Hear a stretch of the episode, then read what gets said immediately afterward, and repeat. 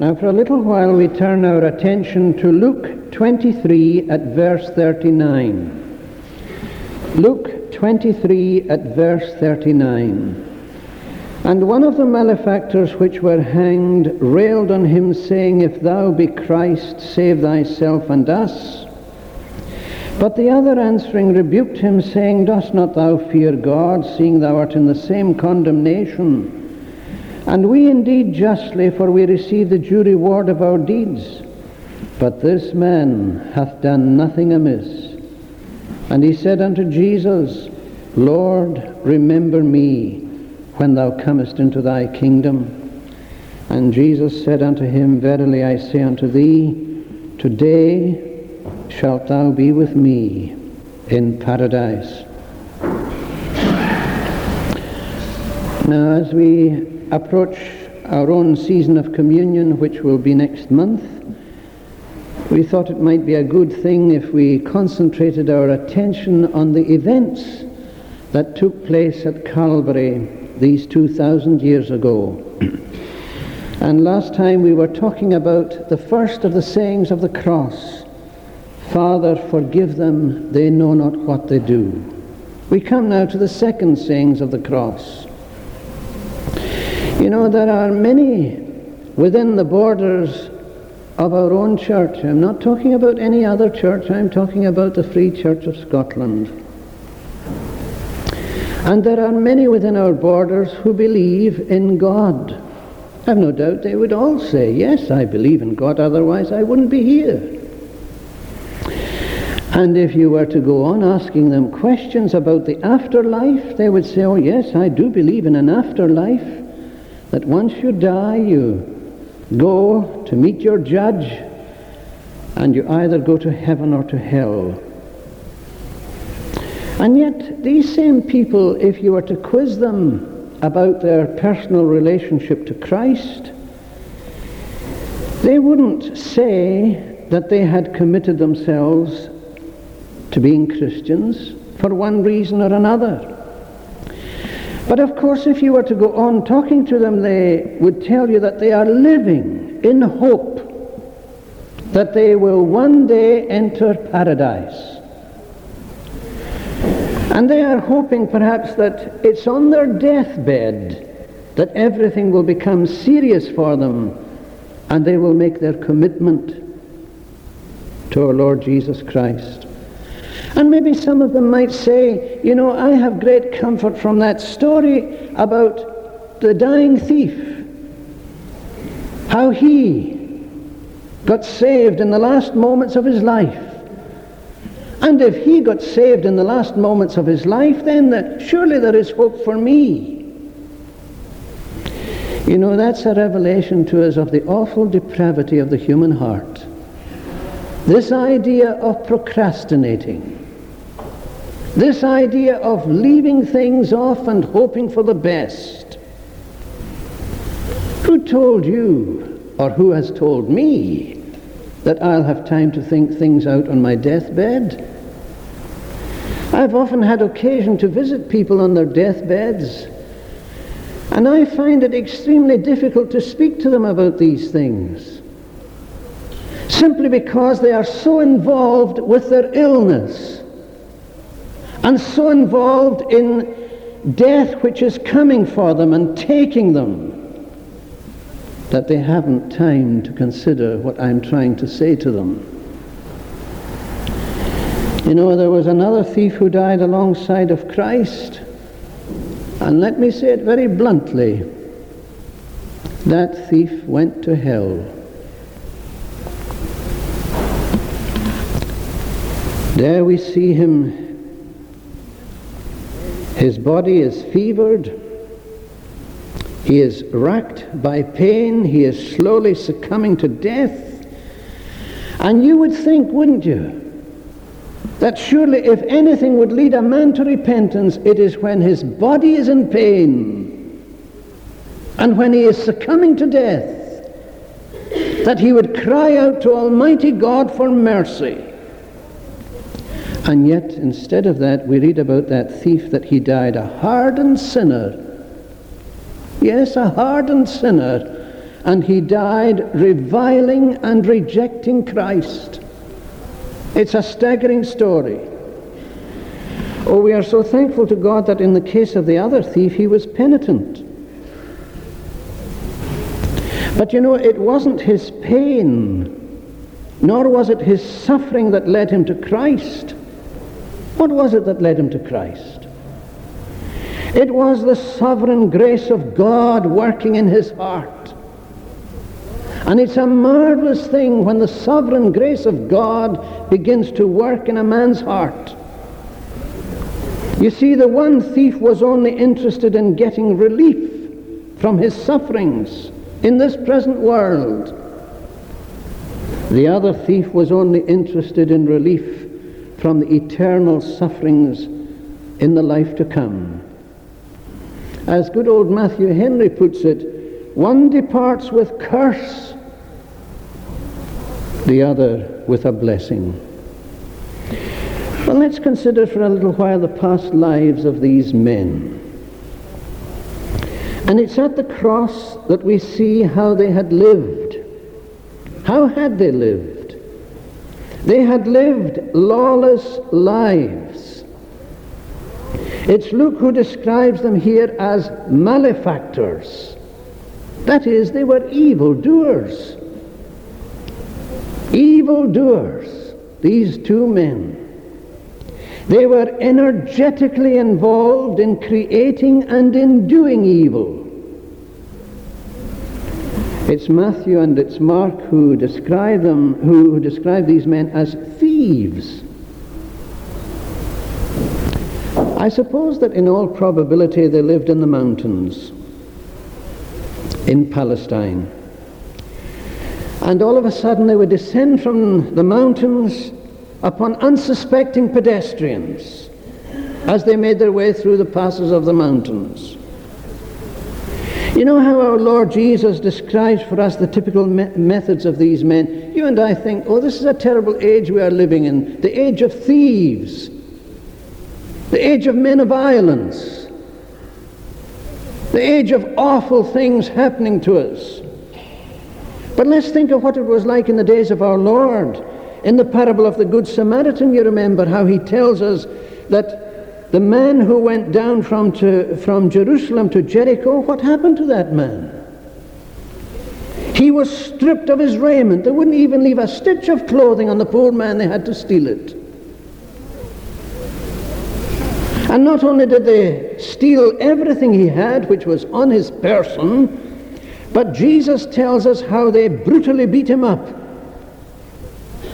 and left him at the roadside almost for dead. That's what was happening in the days of Jesus. It's not unlike the day, the present day, is it? The Good Samaritan put him on his ass, took him to an inn, told the doctors there to look after him. Now, as far as these thieves who were on these crosses were concerned, they had taken a wrong turning in life. And in taking that wrong turning in life, it led to their total ruin and to their disgrace. You see, what happened to them was this they had left God out of their lives.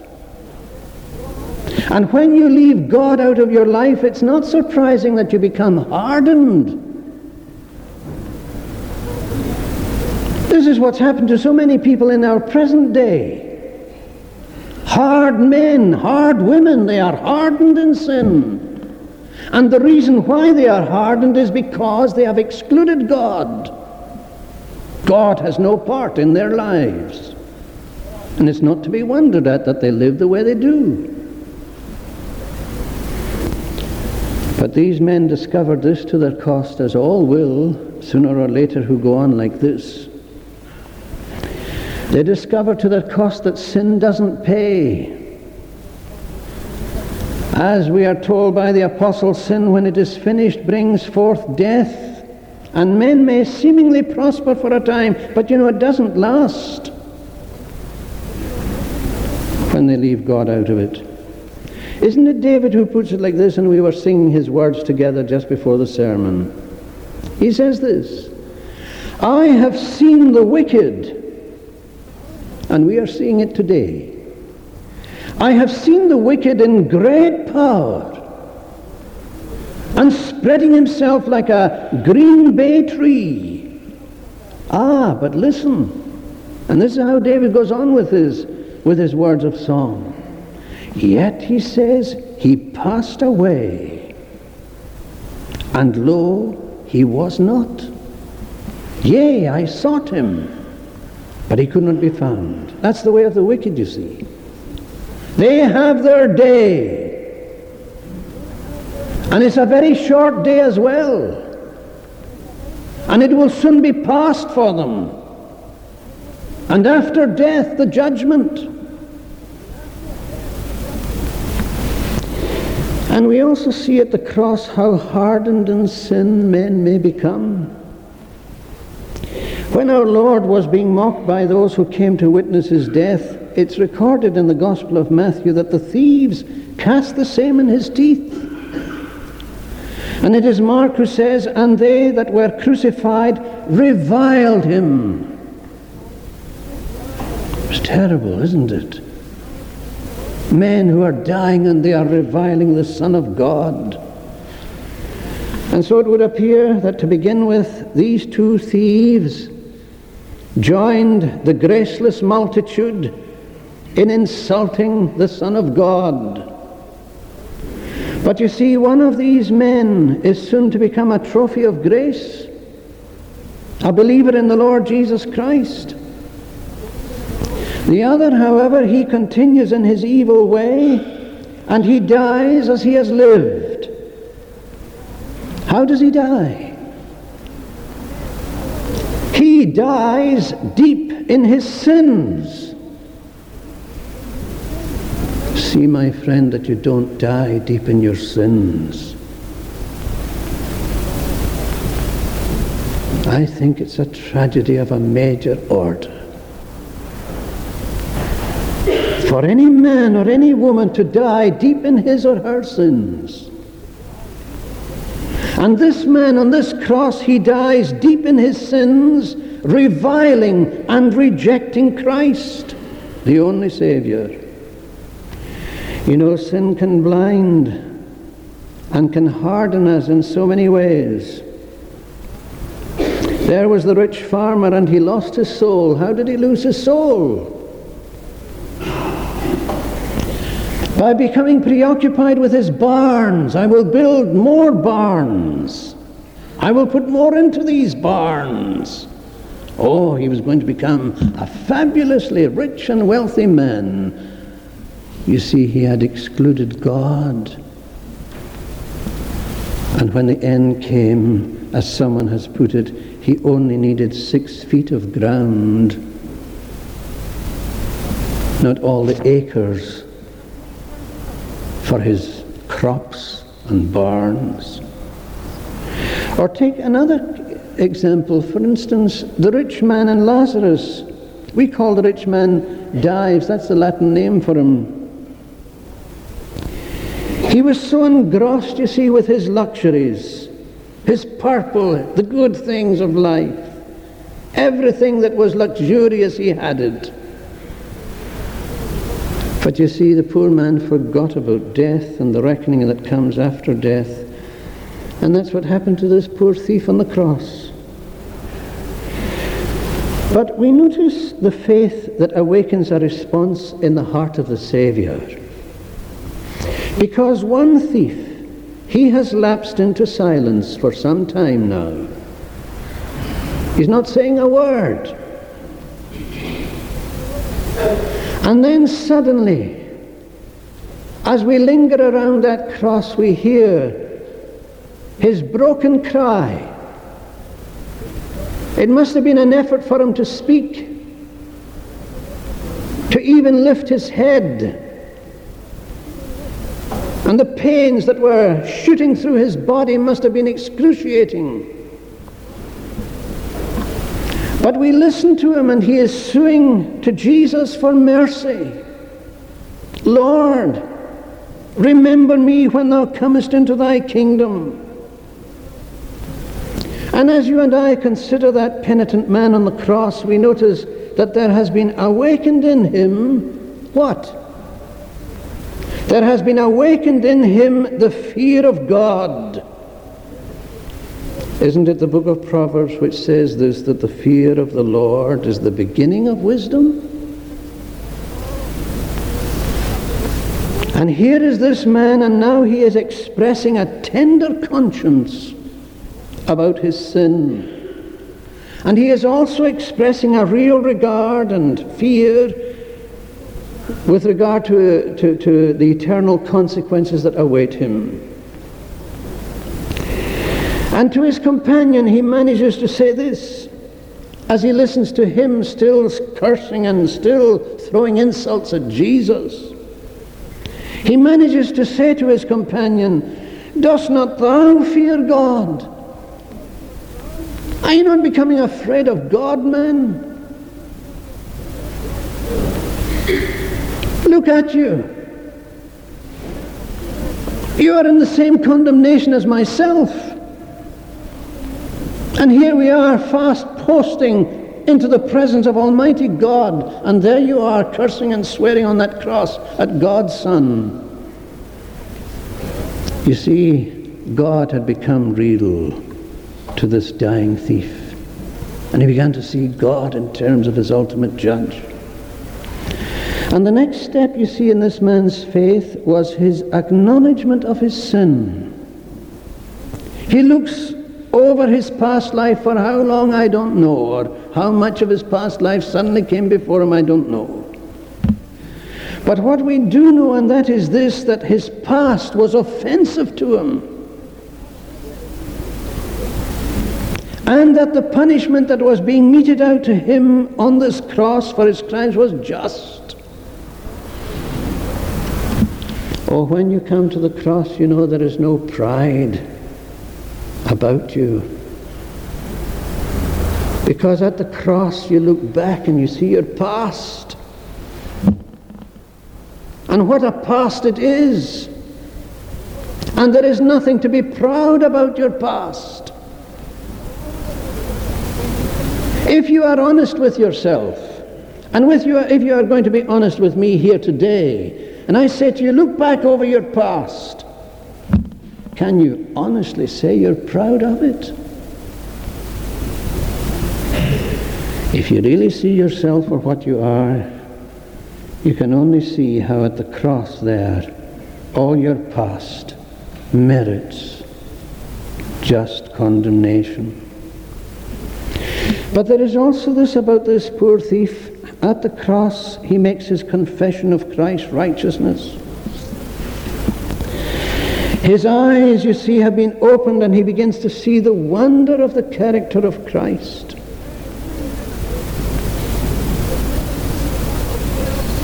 He had never seen it up until this moment. And he suddenly says to his companion, This man that you see in the center cross, this man hath done nothing amiss.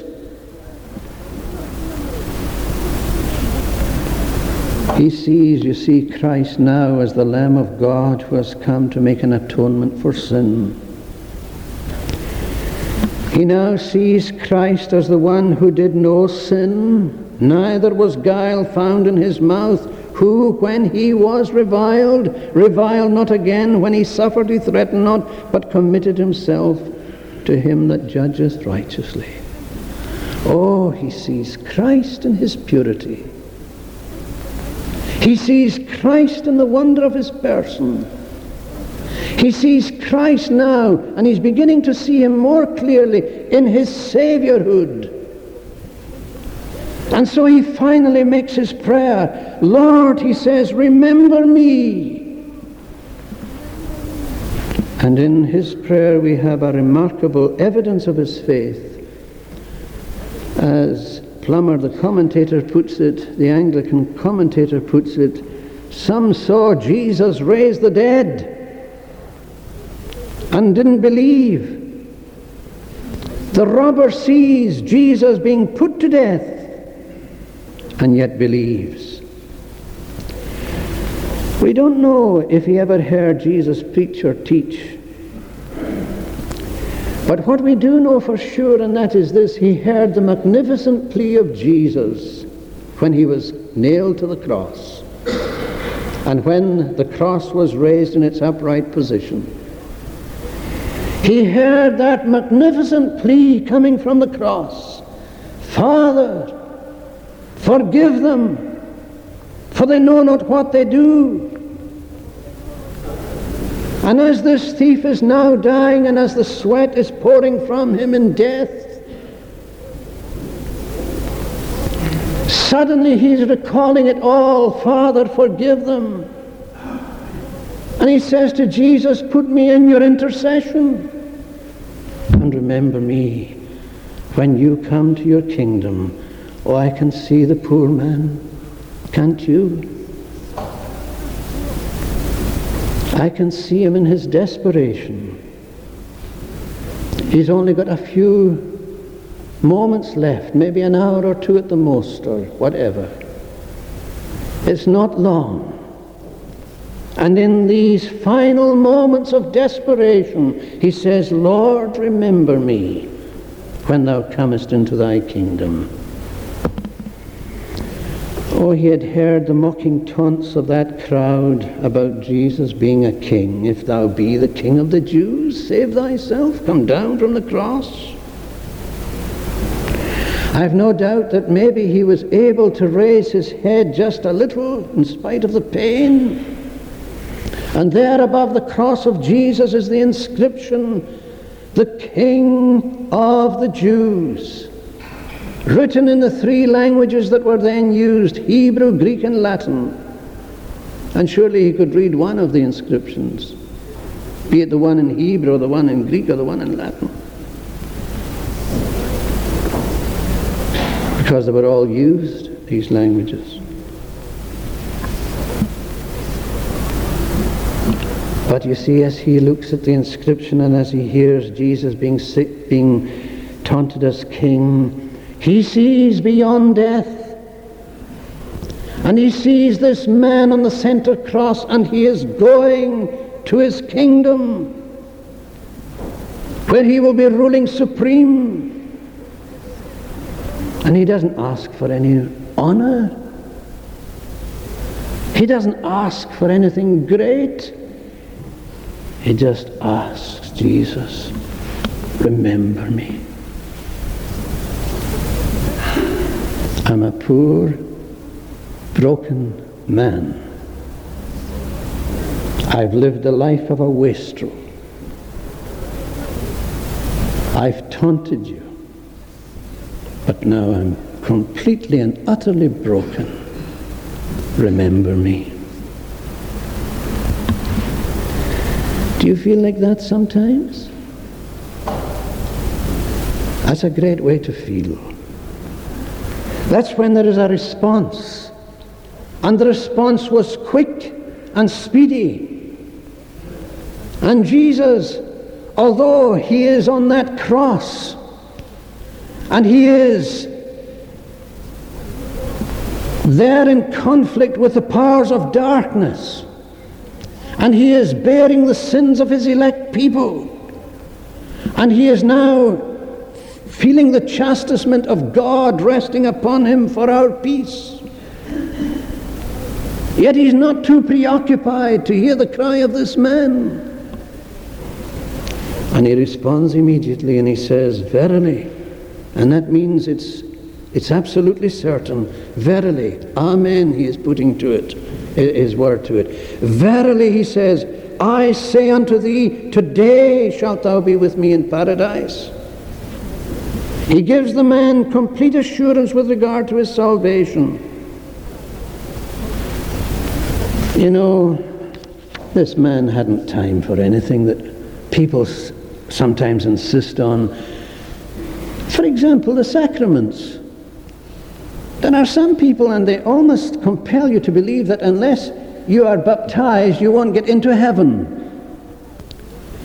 It might be that the Roman Catholic Church teaches this, for example through their doctrine of baptismal regeneration. And it's absolutely essential for, for the priest, even if this child is about to die, for the priest to baptize it.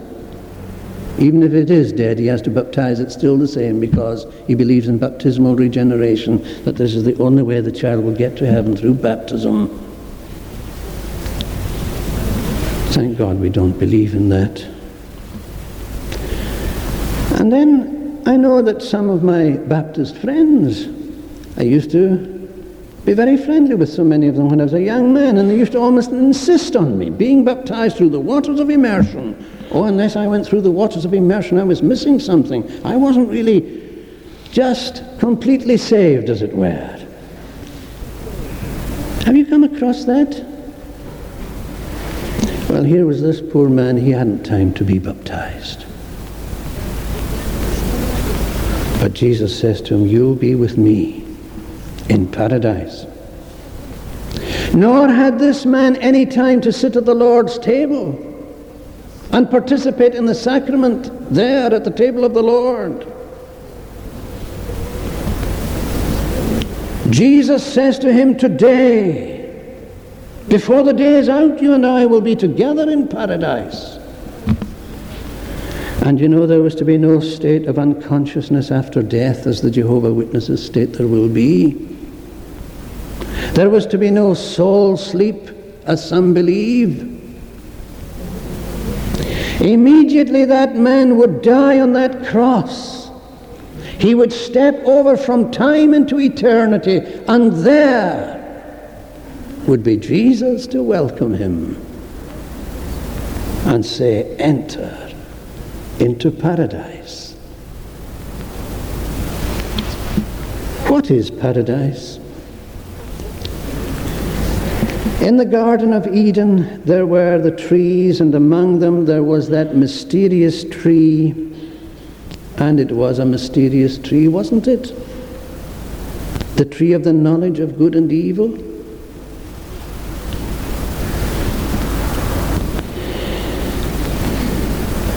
Paradise is the place of life.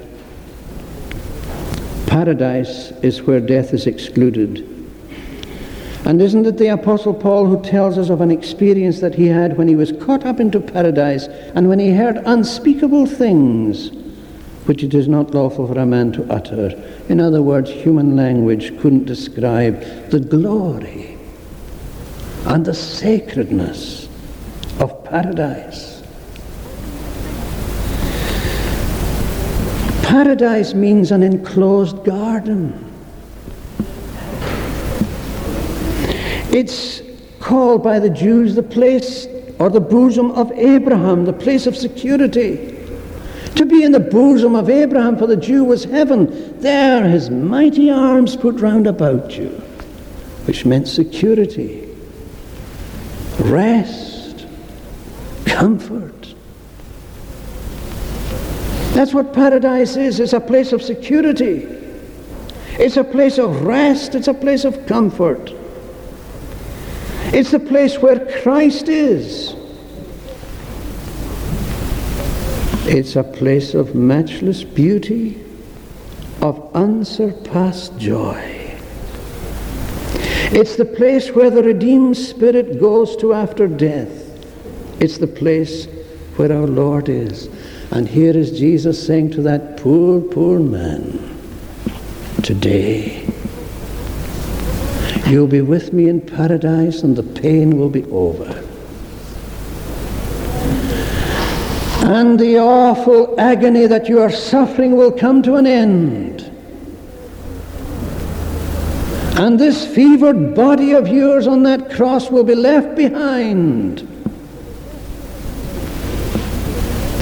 Isn't it Paul who puts it this way in his letter to the Corinthians, where he says, We know that if our earthly house of this tabernacle were dissolved, we have a building of God, an house not made with hands, eternal in the heavens. And he goes on to say this To be absent from the body is to be present with the Lord. You know, between our death now and the morning of resurrection when our bodies will be raised, I don't know how many years will pass. Maybe hundreds, maybe thousands of years will yet pass before Christ comes and before the resurrection takes place. But in paradise, there will be my soul. And that's where the soul of this dying thief is at the present moment. It's in paradise still. It is with Christ. It'll be wonderful to be with Christ, won't it? My dear friend, see that you're not out of Christ. See that you are in Christ, believing in Him. Lord, remember me. And He will remember you if you cry like this. What lessons then, in this, with this I close, what lessons do we derive from this incident? Well, the first surely is that true penitence on the part of a sinner will always awaken a response. This man was washed and cleansed through the blood of this other man whose blood was being shed. You know, Jesus is able to save them, all them to the uttermost that come to God by him, seeing he liveth, he ever liveth and maketh intercession for them. And this dying thief found that Christ was able to save him. And Christ is able to save any sinner. You, if you feel so, I, if I feel so. And we learn too from this incident that at the moment of death, the Lord's people immediately enter into the blessedness of heaven. It never ceases to be a wonder to me when I'm watching a dying Christian and I see them coming to the end that the very moment that they breathe their last is the moment that they appear in the presence of the Lord.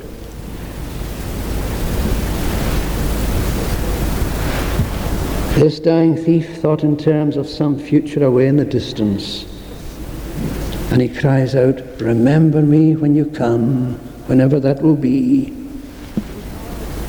And Jesus says, It's not a case of waiting, but it's today. Before the day is over, you and I will be together in paradise. And you know, thank God that Jesus Christ, our Saviour, is in the midst of the world to redeem, just as he was between two thieves on Calvary. And just as then, so now, his cross is there. It's a savour of life unto life to them who believe, a savour of death unto the, to death to those who don't believe. To the one, the cross of Jesus is foolishness. To the other, the cross of Jesus is the power of God to salvation. And I ask you, what is the cross to you? Is it a savour of life or a savour of death? Is it to you foolishness and to you the power of God? Let's listen to the words of the old hymn writer who expresses it so well. The dying thief rejoiced to see that fountain in his day. And there may I, though vile as he, wash all my sins away. Oh, my dear friend, I thank God for Jesus Christ. I wouldn't be without him. Would you? Let us pray.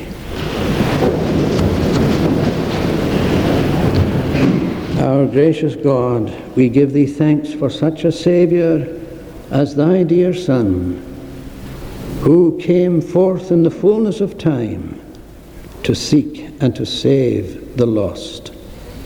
May we be among those who have been found by him. Take away our sins, in his name we ask it. Amen.